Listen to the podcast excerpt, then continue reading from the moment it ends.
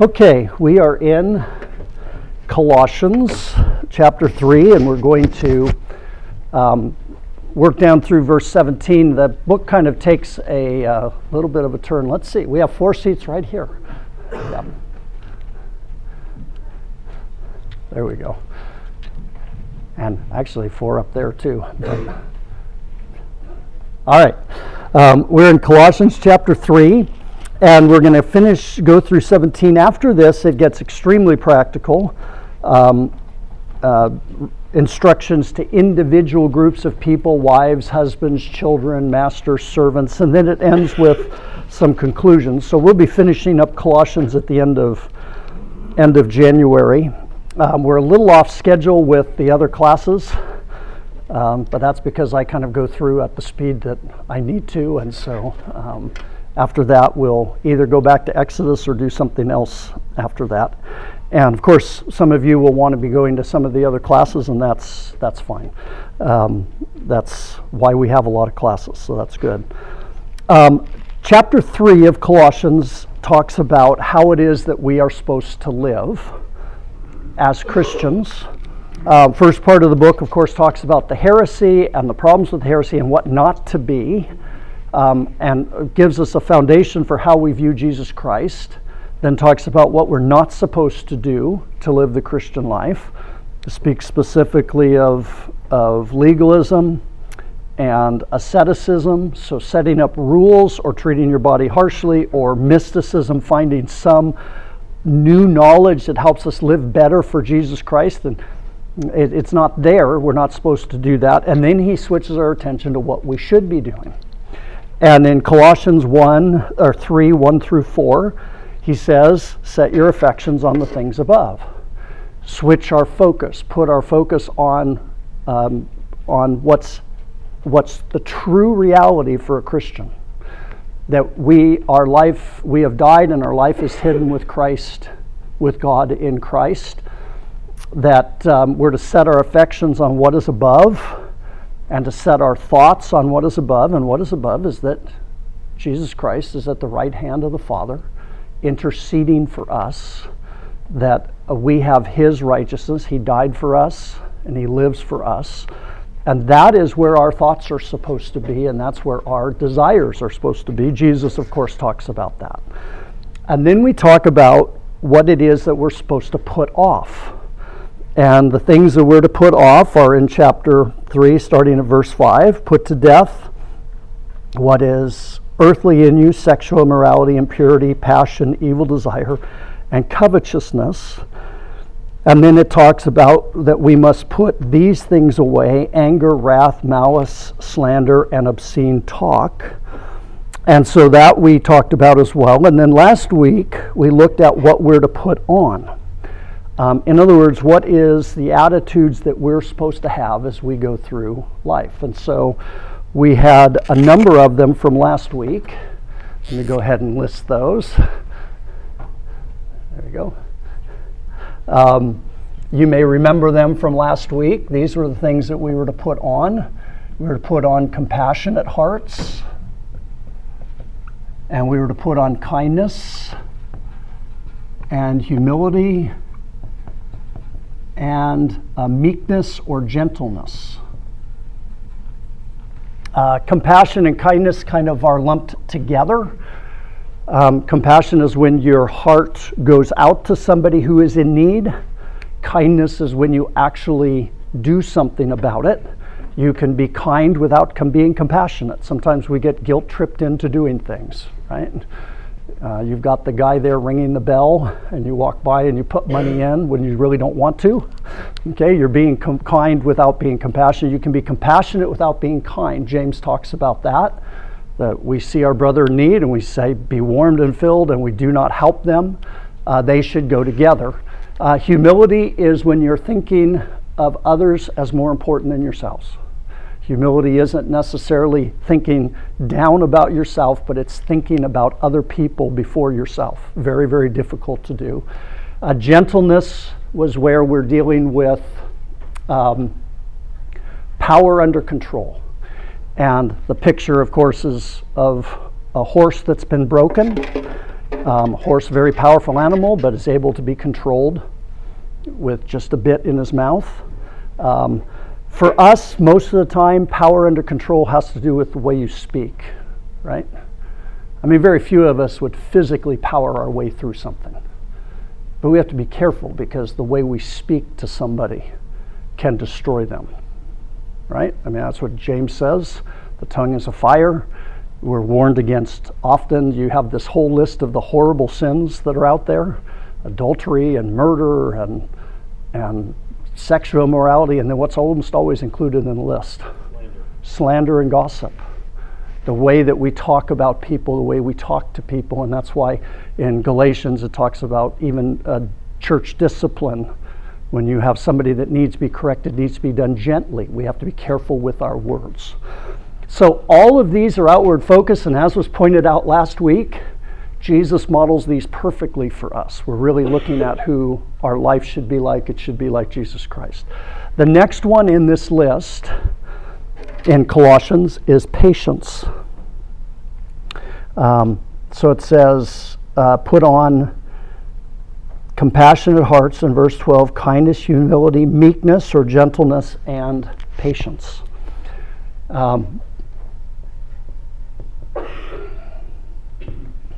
So we understand patience. Let me get my notes out here.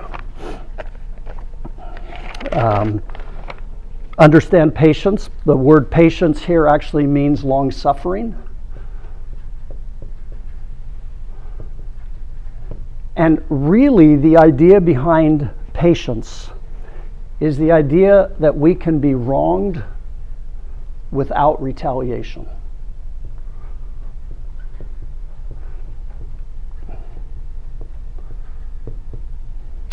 Somebody can do something to you that is wrong, and you do not retaliate against that person. That would be the idea of patience or long-suffering. Okay? Couple of verses on that. Jump back to Romans chapter 10. I think this is probably the classic passage when it deals with this. Romans chapter 10. Romans 12. I don't know what I was thinking. Romans 12. It says, by the way, very similar passage. It's a parallel passage to this one in a lot of senses. But go to verse 17. Repay no one evil for evil. That would be the retaliation. But give thought to what is honorable in the sight of all. If possible, so far as depends on you, live peaceably with all men. Beloved, never avenge yourself, but leave it to the wrath of God, for it is written, vengeance is mine, I will repay, says the Lord. To the contrary, if your enemy is hungry, feed him. If he is thirsty, give him something to drink, for by so doing you will heap burning coals on his head. Do not be overcome by evil, but overcome evil with good. The classic picture of patience again is Jesus Christ, right? Jesus Christ is patient. Jesus Christ is patient, and he does not retaliate when he was wronged. As he goes to the cross, he could have called 10,000 angels. He could have asked God to avenge him at that point, but he endured with patience the road that was laid out before him, it says in Hebrews. One other passage, and I'll let you make some comments on here, those of you who want to. If you go to 1 Timothy 1:16, interesting verse on patience. Paul was talking about himself, and he says, 1 Timothy 1:16, but I received mercy for this reason, that in me, as the foremost, Jesus Christ might display his perfect patience as an example to those who were to believe in him for eternal life. Paul says that what Jesus did for him demonstrated perfect patience. Paul, of course, was persecuting Jesus Christ, right? We say he was persecuting the church. We mentioned this before, but he's persecuting Christ because when Christ meets him on the road to Damascus, what does he say? Saul, Saul, why are you persecuting me? You're persecuting me, not just the church. You're persecuting me. Why are you doing that? Jesus had the ability to knock him off of his horse, blind him. Do you think Jesus had the opportunity, the ability to kill him at the same point? No problem. That would have been easy. But instead, he claims him for himself. He's being wronged without retaliation. Now, I think it's important to just mention something. God is patient, but his patience is not infinite. It's long-suffering. The idea is that we allow God to execute judgment. Judgment does come. Vengeance does come.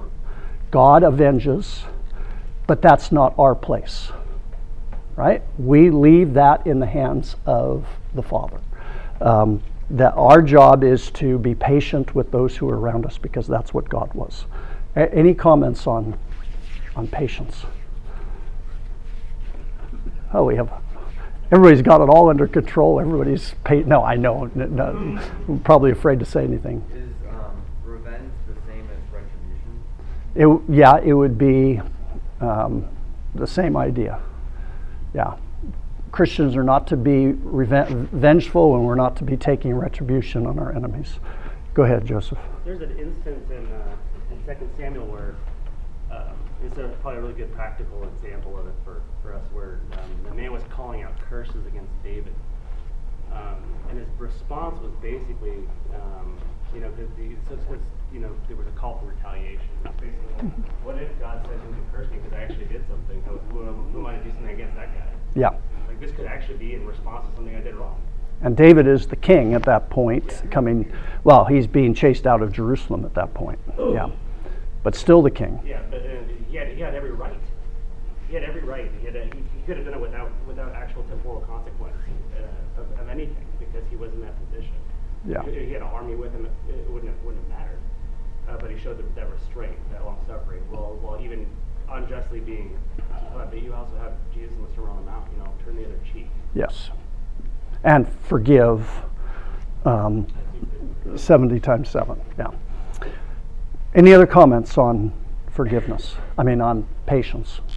I think we're going to continue to talk a little bit about patience here in the passage. It goes on, and I think there are, and different people break this up different ways, but I think that the next two things are an example of where our patience is manifest. So the first one, it says, be patience, bearing with one another, if one has a complaint against each other, and forgiving each other, as the Lord has forgiven you, so you must also forgive. So in a sense, I think you can look at patience in terms of forbearance, where we're bearing with one another, and forgiveness. Both of these ideas fall under patience. If you're patient with people, you will be forbearing. You will overlook the things that they do that bother you, the things that they do that rub you wrong. If you are patient with them, you will forgive them, which means where they have deliberately harmed you. And I see a difference between these two. Forbearance, look, we're people, right? We live with each other. We come to church. You don't like everybody at church. Well, maybe you do. Maybe you do. Maybe you're a wonderful person and you get along with everybody. But there's always people that rub you wrong. And we are to be forbearing. We're to be overlooking those things. We're to be loving them regardless. We don't live among perfect people. And we need to be patient with them and forbearing. And we need to be forgiving. When people are doing things to us, harming us, by the way, forgiveness, the idea is that somebody did this to you on purpose. Forbearing is when we're forgiving somebody or letting something slide where they didn't do it on purpose. Forgiveness is where somebody has actually harmed you and they need you to say, I forgive you. Does that make sense, the difference between those two? Okay. Rod's thinking about it. No, I mean, it might be easier to think of it as forgiveness as a transaction, like the forgiveness we have with Christ on the cross being a payment for the sins. Yeah. It's a forgiveness of a debt. Yeah. Go ahead, Rod. Well, when Christ was being nailed to the cross, he says, "Lord, forgive them, for they knew not what they do." Yeah. Well, they knew what they were doing. They didn't realize the true consequence of what they were doing. I mean, that's precisely the consequence of their actions. It's not they did not understand that. Yeah. And yet, Christ is being killed, and he's telling us to, or he's asking for their forgiveness. I guess that is a great example for us to be extremely forgiving, even though we're not being killed. You know, like well, and that we didn't put this on here, but how does it tell us to forgive? As Christ has forgiven you. This is a really high bar, okay? A forgiveness as Christ has forgiven us.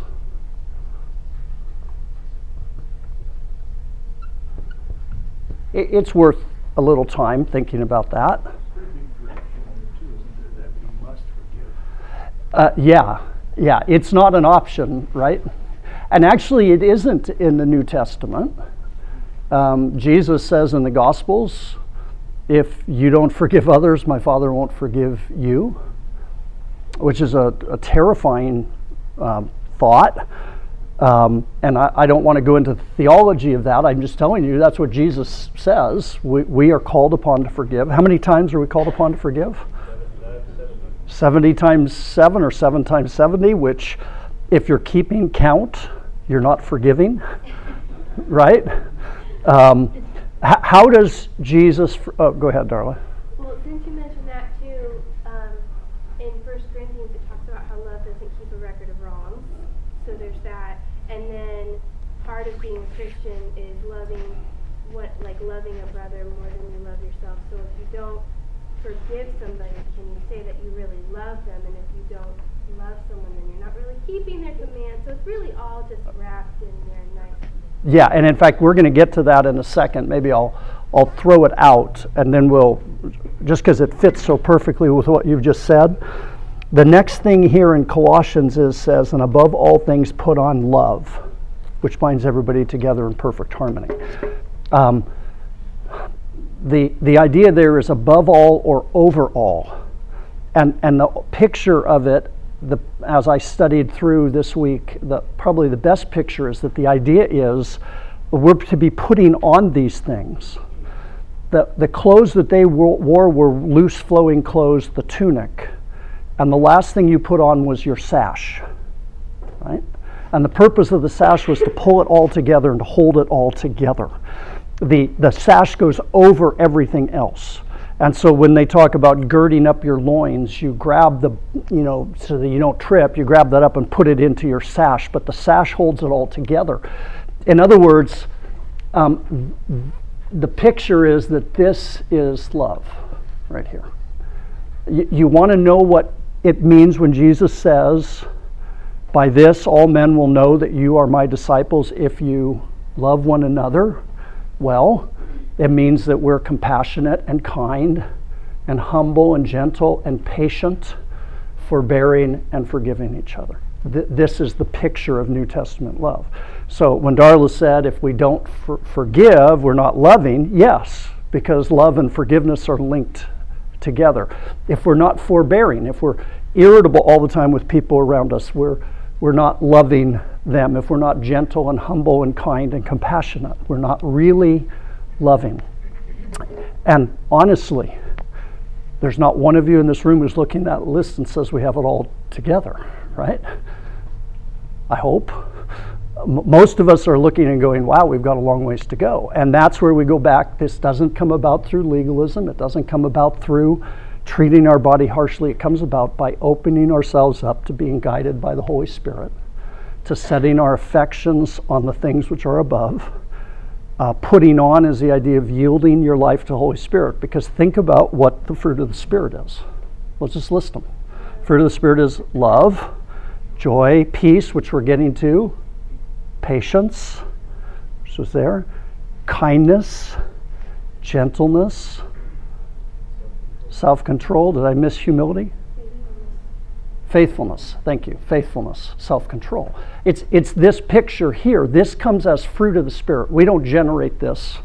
You can try really hard to do this for a while, and eventually you can try and put up with people for a while and forgive people for a while, and eventually you just lose it. Say, on your own strength, I can't do that anymore. Go ahead, Rod. Interesting. I hate going back to prison, but when you're in and you start getting to know the individuals that are seeing those personalities, and you can see the intensity in some of those personalities, and you can see that the self-control issue, the forbearance issue, probably is something they didn't have, and that's what took them over the edge and committing the crimes that put them there. Yeah. And yet, that same drama, that same type of personality drives them in their relationship to the Lord, and many times they're not gentle and kind and patient with other prisoners who don't see things quite the way they do. Yeah, it's interesting. There's a lack of humility, a lack of gentleness, although they'll say they're being gentle, and a lack of kindness, a lack of patience, and all those things manifest themselves, and it becomes a really difficult situation. It becomes prison. Many of those guys are in there because they took judgment into their own hands. They were offended and they retaliated. Yeah. Let me just come back to this, because we kind of got sidetracked. Forgive as Christ has forgiven us. I know we've already said it, but you go through, even in the Old Testament, Psalm 103. As far as the east is from the west, so far has he removed our sins from us. He'll take our sins and cast them into the depths of the ocean. Another picture out of the Old Testament. In the New Testament, Jesus on the cross, Father, forgive them, for they do not know what they're doing. They knew they were nailing him to the cross. They knew that, but they didn't understand that they were killing the Lord of glory. Talking with the disciples and asking them to forgive. We have the picture of ultimate forgiveness in Hebrews, because once he had made sacrifice for sins, he sits down. There's no more sacrifice for sins. The sins have been covered. They've been paid for. We oftentimes do a very partial forgiveness in two ways. The first way is we sometimes have trouble forgiving somebody if we think they did it to us on purpose. C.S. Lewis, I mentioned this before, but C.S. Lewis has an article on forgiveness where he says he'll hear people talk. He was listening to people talk, and they say, essentially, but that person did it on purpose. He deliberately lied to me. He said, yes, that's why he needs forgiveness. He said, what we often do is we look for an excuse, for a reason why the person did it. And if we can come up with an excuse, then we'll say we forgive them. But he said, we're really not forgiving at that point. We are excusing. He said, we do that to God too. We come to God and we say, yeah, God, let's just pull out anger. I got really mad this week at my wife. But you know, if she hadn't done this, I wouldn't have gotten mad at her. Well, what have you just done? You're not asking for forgiveness, you're asking for understanding. God, here's the reason I did what I did. Now forgive me. He said, the essence of forgiveness is to come to somebody and say, I did this, I did it on purpose, I meant to hurt you. Will you forgive me? And if we can't say yes to that, then we are not forgiving as Christ forgives us, because our sin is open and direct rebellion toward God. And there's not an excuse for it. And he said sometimes when we ask for forgiveness, we're not really asking for forgiveness, we're asking for understanding. And then we project that onto other people. If I can understand why you did it, I'll forgive you. If I can't understand it, I'm not forgiving you. But that's not how Christ forgives. So This is a pretty important one. Christ forgives us knowing exactly what we did with all of our flaws.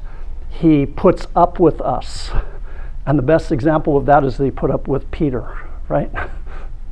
All through those years with Peter saying all those dumb things, and Jesus forbears with his disciples. And he forgives us for everything that we've done without needing an excuse as to why we did it. So that's a hard thing to do, but we spent a lot of time when we were going through Philemon talking about forgiveness. So we're going to move on from there. And just real quickly on top of that, so on top of as Christ forgives us, we have to think about the fact that we'll commit the same sin over and over and over again. I think that's just you, Darla. Oh, okay. It's just me. And still will forgive us for the same sin. Like a lot of the times we want to think, well, have you learned from it? Are you ready to move on? Then you can be done with it. But that's not how I am as a sinner. I'll just do the same thing over and over again. Be like, thank you, Lord, for forgiving me. Well, people are the same as other people. So. Very good. I'm glad you said that. Yeah. We sometimes will say, well, and that's probably the point of the 7 times 70. Somebody is going to continue to do the same thing to us. And we draw the line at some point, usually after 2, right? It's the second time you did that. That's it. I'm not forgiving you anymore. So, very good. Any other comments on this? There's actually more to this passage, so I want to try and finish it here before we're... Okay. This is a picture of what our life is supposed to look like. What comes next, I think, is moving into some internal attitudes that should be present with us. And they start in verse 15. It says, "Let the peace of Christ rule in your heart, to which indeed you were called in one body, and be thankful. Let the word of Christ dwell in you richly, teaching and admonishing one another in all wisdom, singing psalms and hymns and spiritual songs with thankfulness in your hearts to the Lord. And whatever you do in word or deed, do everything in the name of the Lord Jesus Christ, giving thanks to God the Father through him." There's a number of things that are mentioned there, but I think these are more what's taking place inside of us that allows us to do this. And I'm going to put this one first, thankfulness. Did you catch that? How many times is thankfulness mentioned as you go through there? It's mentioned with each one. Let the peace rule with thankfulness, and admonish one another with thankfulness, and then thankfulness, do everything to the glory of God. The attitude of a Christian is thankfulness. Second, it says, let peace rule. And actually, the peace of Christ, right? Let the peace of Christ. We'll put that whole thing down.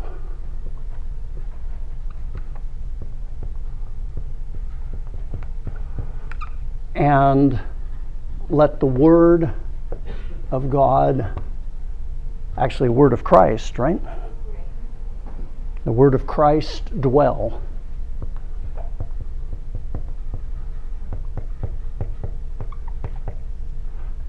And then underneath here, I think there's 2 things that go along with this. Admonish, well, I shouldn't say 2 things, teach and sing. When the word of Christ is dwelling in us richly, these things will be part of our lives. And then finally, whatever you do, do all in the name of Christ.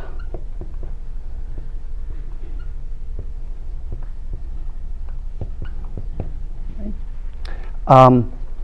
Let's start with the peace of Christ and ruling. We'll come back to thankfulness,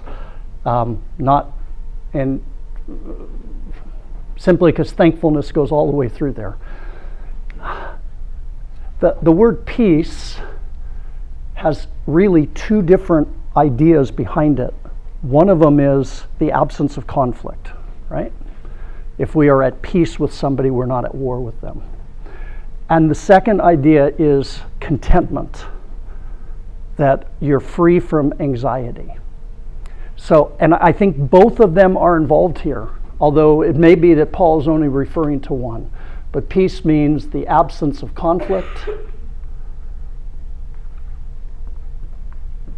And it also has the idea of freedom from anxiety. Or probably a more positive way to say that would be contentment. Right? If somebody's at peace, they're content. If somebody's at peace, there's no anxiety. But if somebody's at peace, there's no war that's taking place. What I found interesting on this is this word here. What does it mean to rule? Let it dominate you. Let it ultimately, I would say, consume you. Let it take you over. Okay. What does a king do? A king rules. What was that? To be in control. Let peace be in control. John MacArthur uses the idea that peace is the umpire. The umpire rules the game. When you have a decision to make, this is actually a pretty powerful thought. When you have a decision to make, let peace be what determines the decision. Now, what do I mean by that? Well, one of the things that sin does is puts us at odds with God. When you sin, you rob yourself of peace. We know from Romans that because of the sacrifice of Christ, we have peace with God through our Lord Jesus Christ. And although we'll always be at peace with God, when you sin, you've now started a conflict. Sin always robs us of peace. So peace acts as an umpire. When you begin to worry about the future, this is a different aspect of it, that robs you of peace. And Philippians tells us what to do, right? It says, in everything, with prayer and supplication, let your requests be made known to God. And what? The peace of God that surpasses all understanding will guard your hearts and minds in Christ Jesus. Some of you are very, very worried about the future. Let peace rule in your heart. How do you let peace rule in your heart? You take it to the Father in prayer, and you pray through it. You turn it over to Him. Why? Because He is sovereign. When I am making a decision that will cause conflict with somebody around me, one of the people here in this room or in my family, we come back over to here. Am I forbearing? Am I forgiving? And if not, let peace rule. This is something I overlook or something that I put up with or something that I, forgive, so that there is peace between you and me. Let peace rule.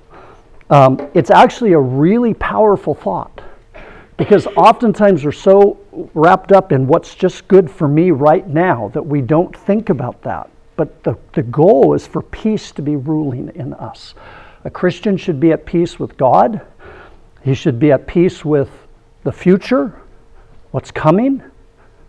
And he should be at peace with the people around him. And our decisions will be different if we're determining that peace is going to rule in our hearts.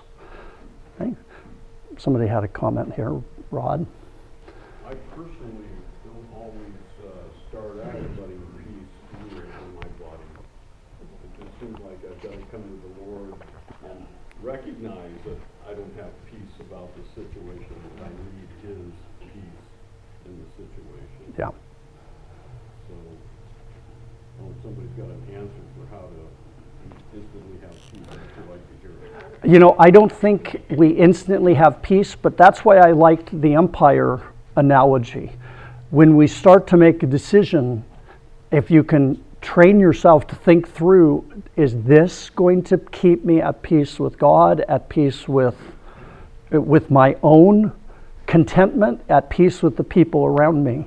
If we can begin to train ourselves to do that, and the Holy Spirit, of course, has to be part of that, because peace is one of the fruit of the Spirit, or part of the fruit of the Spirit, then that begins to dominate who we are. If everybody was doing this, then the rest of it is sort of academic, letting peace rule in our hearts. Joseph. It's interesting because it requires an amazing balance. So if we look at Christ's life and his peacefulness with the people around him, it was never a sacrificing of what honored God for the sake of peaceableness with men. So the idea, it can't be, unless we're going to accuse Christ of being less than a fulfillment of this, it can't be where I don't speak up when it's time to. The only true peace you can have is peace with God, and you'll have peace with others if they have peace with God as well. Yeah. But if we're considered, if we're constantly at war with the world, as Paul would put it, then it's not a like temporary, everybody likes what's being said peace, but truly first being aligned with God and the peace in that way. And then you can share that with people who have that, but oftentimes to have this, you're not going to have some of this. Yeah, and I'm glad you mentioned that, because it could be peace at all costs, yeah. And that's not the case. So Paul says that as far as is possible, as far as it depends on you, be at peace with all men. And Peter talks about that as well, that we're to live at peace as far as it depends upon us. He doesn't put it in those words, but our job is to live faithful to what God has told us, and if that causes friction, that's a whole different issue. Otherwise, there would be no persecution of Christians ever. So thank you for that. I was thinking of a verse, and I should have looked it up. Some of you probably have it memorized. And I know it out of the King James. He will keep him in perfect peace whose mind is stayed on him. Anybody know where that reference is? I'm pretty sure it's a Bible verse. I'm wondering if it came out of a song. It could be from a song, but I think it's a verse. God will keep him in perfect peace whose mind is stayed on him. And I think that goes then to this next one. Let the word of Christ dwell in you richly. We are to be people where the word of God, the word of Christ, was it? What is it? Isaiah 26:3. Very good. Isaiah 26:3. All right. Isaiah 26:3. We should put that up here. All right. I love Bible apps. People have them on their phone. They can find verses so quick. It's wonderful. We're running out of time here, but let the word of Christ dwell in you. Notice this. Not just dwell in you richly. The key is to be saturated with the Word of God. To have it not just up here, but dwelling in us, living in us, and living in us richly. It is not a visitor, it is being provided for. You're setting the banquet for them. You're setting out a table for them. You're giving them the best room. That would be the idea of dwelling with somebody richly. If we don't know the Word of God, you're probably not having your mind stayed upon Him. You probably can't do this, and you probably can't be thankful. The Word of God has to be in us and dwelling in us, and then because of that, changing our thinking. And that only comes by knowing God's Word. David talks about that in Psalms, right? How shall one young man keep his way pure? By keeping it according to his Word. The idea of meditating on God's Word, which we talked about before. This is not something you can do by reading a verse every day. This is somebody who saturates themselves with the Word of God. I see it, and he's not here, so I won't embarrass him here, but I see this in David Morris. I don't know if you've ever talked with David, but I can actually see him filtering through what you're saying. It's almost like what's going through is going through his understanding of God's Word. The Word of God dwells in him richly, and because of that, his actions are different, and he thinks about things that way. So The encouragement would be, this is one where we actually can take some action. You need to spend time in God's Word. You need to be listening to the Word of God. You need to be reading the Word of God. What's interesting here is that when the Word of God dwells in us, we share it with other people. That's the idea of the admonishing, teaching, and singing. We are people who will then share the Word of God. It bubbles out of us onto other people and affects the people around us. So the people around us are affected by God's Word as well. Rod? You're saying that each of us have to want the Word of God to dwell richly in us. I mean, I can read the Word of God. If I don't want the Word of God to dwell richly in me, it's not going to. That's right. And there are people who know, you've probably met them, people who know God's Word forward and backwards and have no relationship with God, and it's all entirely academic. That's not letting the Word of God dwell in you richly. Believers were at different stages, and some of especially me, I feel very young at it, even, letting the Word of God dwell richly in me. Yep. And all of us, I think, would feel convicted that we could do more. Yeah. I think my biggest problem is my opinionation. Yeah. How do you erase that? How do you get that to go away? You know what? That's just a matter of time and allowing God's Word to control. If the Word of God says it, then that determines the way that we respond. That's just a matter of time. Allowing God's Word to do its work, because it will. And actually, to be obedient to it as well. It's one thing to have it, the idea is that we're letting peace rule, the Word of God dwelling in us controls the way that we act. We have to be in obedience to it, or it's not going to dwell in us richly.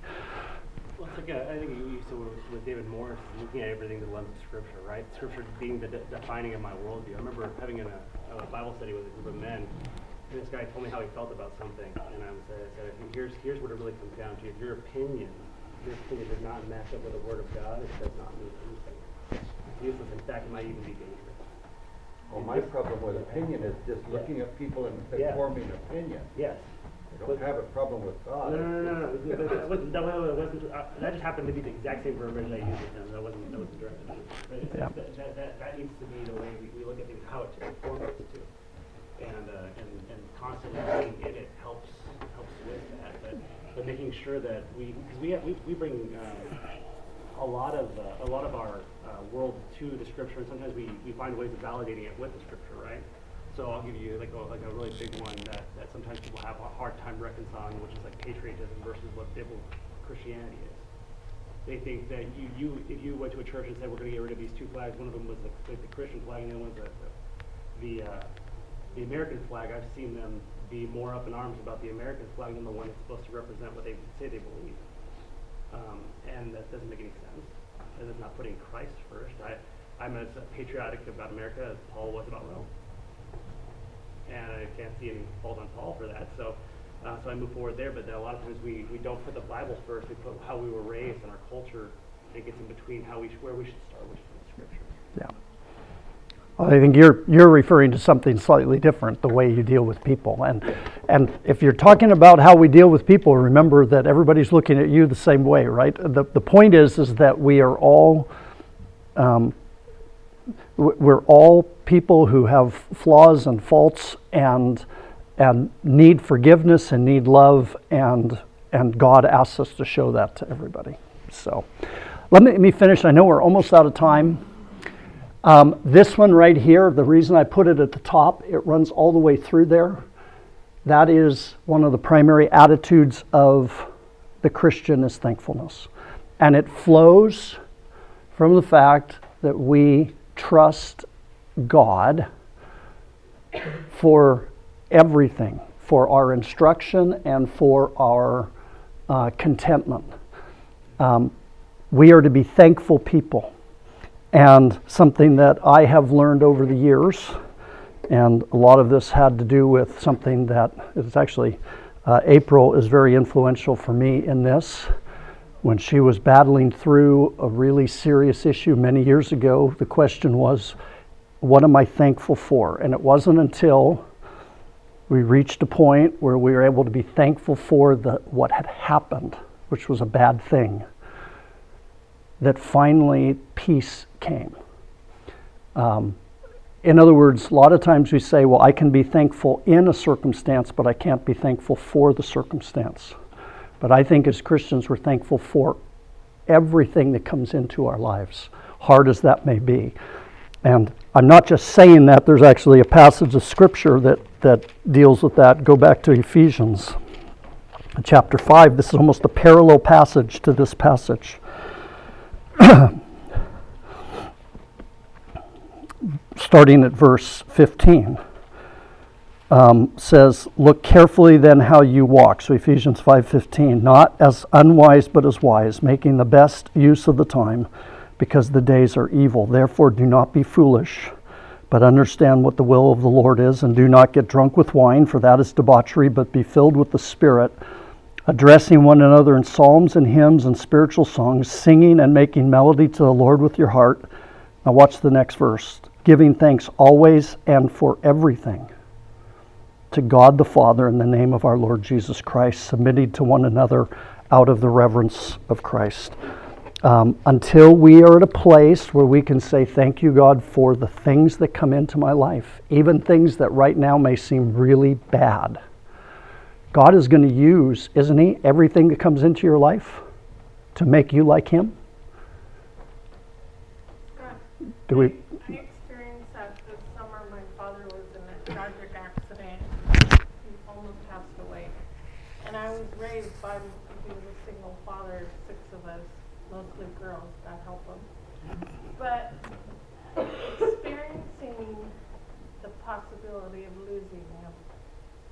was a life changer for me.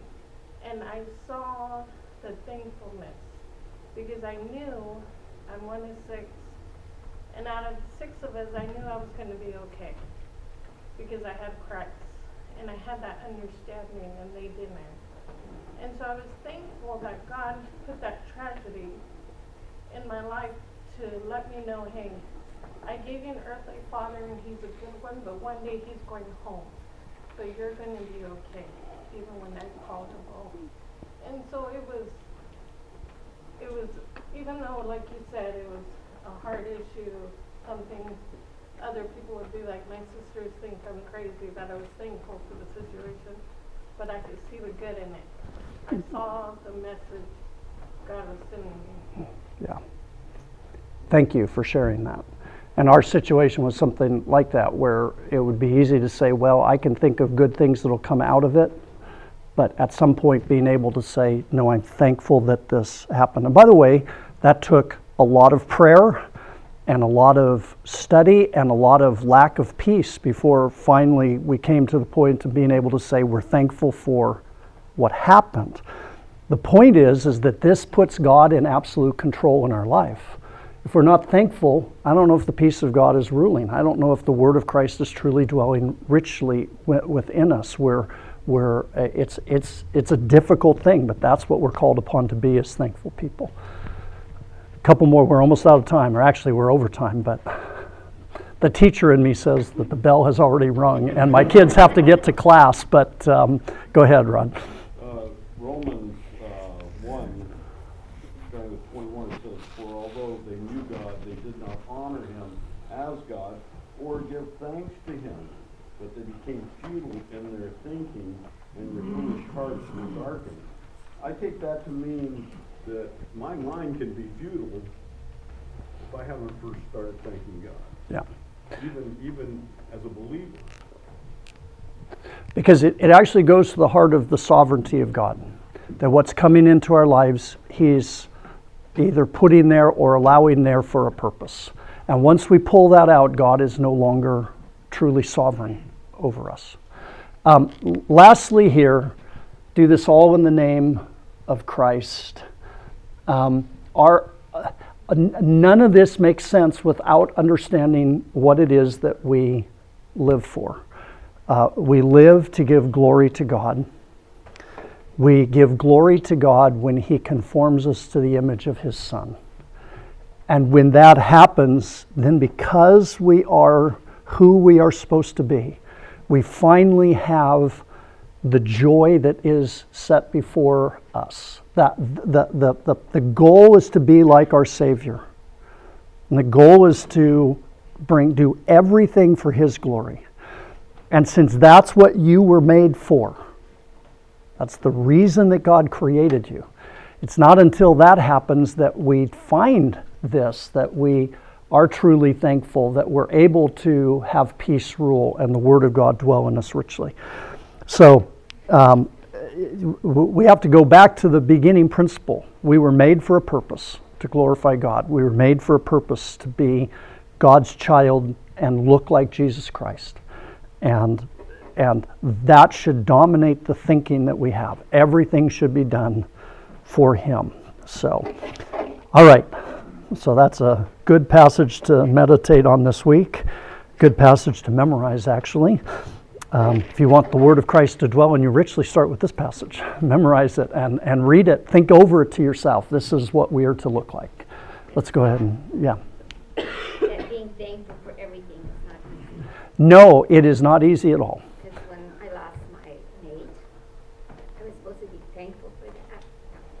Even though I knew it was God's will, and I knew that. I knew he was in a better place. Being thankful for that is hard. And that's what I'm saying. It doesn't. The harder it is to be thankful for it, the longer it takes, and the more God works. But the person who says, "I will not be thankful for that," is the one who isn't. God isn't going to be able to do the work. And I guess that's the point, is to work toward thankfulness. And when it comes, it's a work of God. So even this, everything in here, you can say, okay, I'm going to go and I'm going to try really hard this week to be thankful. Well, that's a great goal, but unless it is generated by being by the Holy Spirit, it's not going to happen. And when it does happen, when you find yourself thankful for something that came into your life that was truly terrible, that there's a deepening of the relationship with Jesus Christ because of that. And what is that? Because you've submitted to him and in something that's really, really hard to do. So, okay, thank you, June, for sharing that.